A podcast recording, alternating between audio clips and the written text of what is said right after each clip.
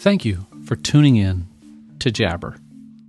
Today, we're bringing you an episode entitled Father of Forensics.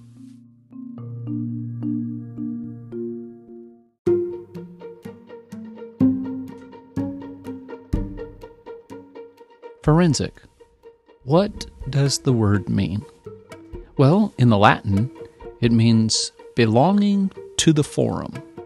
Of course, in ancient Rome, the forum was a place to determine innocence or guilt. In other words, forensic meant belonging to the courts. The first known autopsy was performed on a Roman Caesar. Not just any Caesar, but perhaps the most famous Caesar of all, Julius Caesar. The year was 44 BC. and It was for, performed by Antistius, and his conclusion was that Julius Caesar had been stabbed 23 times. But it was the second blow that the autopsy found a direct blow to the heart. That's what killed him. From that era, we will time travel to around the 3rd century China. It is here that we find the story of a husband who had died, burned to death in a horrific accident, or so his wife said. However, upon further investigation, it was found that the man who had passed had no ashes in his mouth. Because of the suspicious circumstances, officials decided to take a second look, to perform an experiment. The experiment was cruel, but it was effective. Two pigs would be burnt in a fire. The first pig would be dead before being burned. The second would be burned alive. After the experiment and the examination, it was found that the pig that had been alive when burned had had ashes in its mouth. The pig who had died before being burned had no ashes. Thus, the case was solved. And after hearing the results of the experiment, the wife confessed to killing her husband. Speaking of forensics, and as a sideline note, in 8th century China, fingerprints began to be used for identification. At first, it was small indentions on clay pots to certify who they belonged to. But with time, it would turn into much, much more.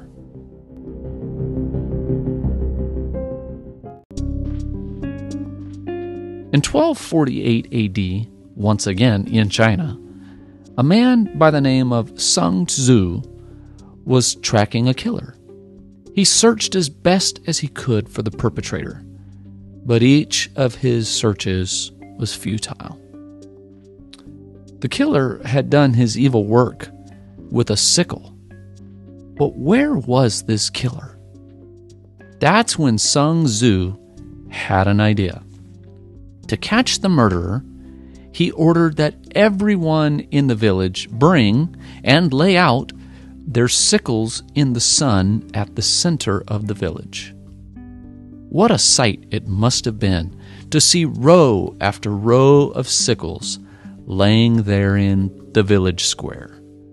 And yet, after a few days, the answer came flies, swarms of flies, began to be drawn to one particular sickle.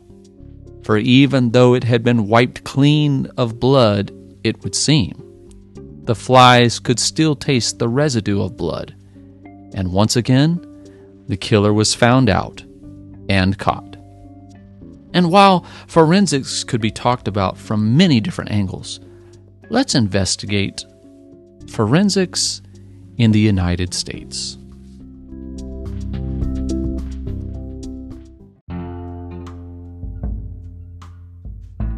News traveled fast in the Wild West. There'd been a big old fight. And Joe Warren had been killed. Before he was cold, nearly everyone had heard of it. He was 34 years old. Not a bad stretch of living for those violent times. Nonetheless, Joe was greatly liked, and he'd be sorely missed. Was he buried proper? His pals wanted to know. Well, um, no. The people that had done him in buried him by throwing him in a hole with several other corpses. No words of prayer, no last respects, no marker, no nothing. And there was no way to recover Joe's body because the bad guys were still out there spoiling for another fight. An absolute shame, everyone thought.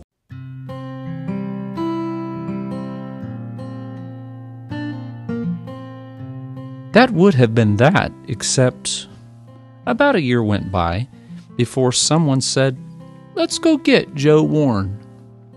The bad guys have moved on by now. Let's dig up old Joe and give him a right good send off. So the men folk went out to where they figured they'd find him, put their shovels to earth, and well, after all that time, there wasn't much left of old Joe nor of the others they'd plunked into that mass grave. In fact, not anybody, not even the buddies who knew Joe well, not even they could recognize him now. That's when the smartest man in the bunch said, Let's call Doc. If anybody could tell Joe from the rest of them, it would be his best friend, Doc.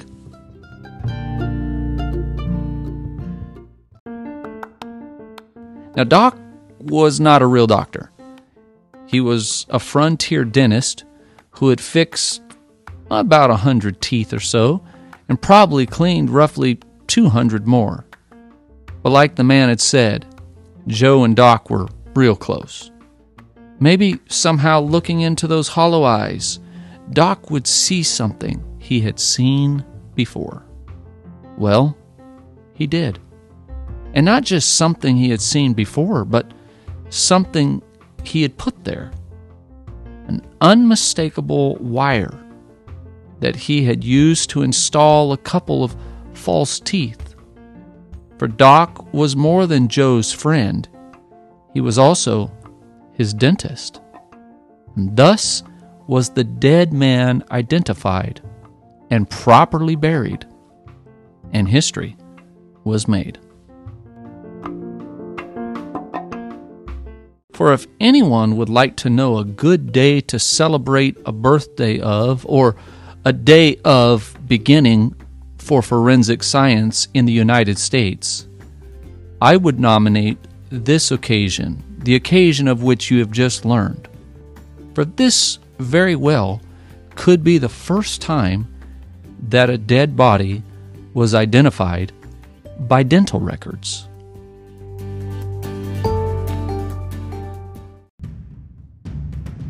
But the Wild West where it happened was the untamed land that laid west of the Atlantic on the British frontier. And the big fight in which Joe Warren was killed was the Battle of Bunker Hill. For, you see, Major General Joseph Warren, a prominent patriot and president of the Provincial Congress, might have been left in an unknown, unmarked grave, lost forever. Had he not been recognized by his friend, the dentist. The dentist who Major General Warren had personally dispatched on a mission to Lexington only two months before the aforementioned death. That mission was, of course, to warn the populace of the approaching British Army. No, you never knew Doc, the father of forensics in America, until he mounted his horse and rode into Revolutionary War history as Paul Revere. You heard it on Jabber. Please subscribe wherever you are listening if you're listening on Apple Podcast, please leave us a five-star review. That helps us so very much. Also, if you'd like to reach out to the show, you can reach us by emailing jabberpodcast at gmail.com. That is J A B R podcast at gmail.com. We look forward to hearing from you. Thanks again for listening.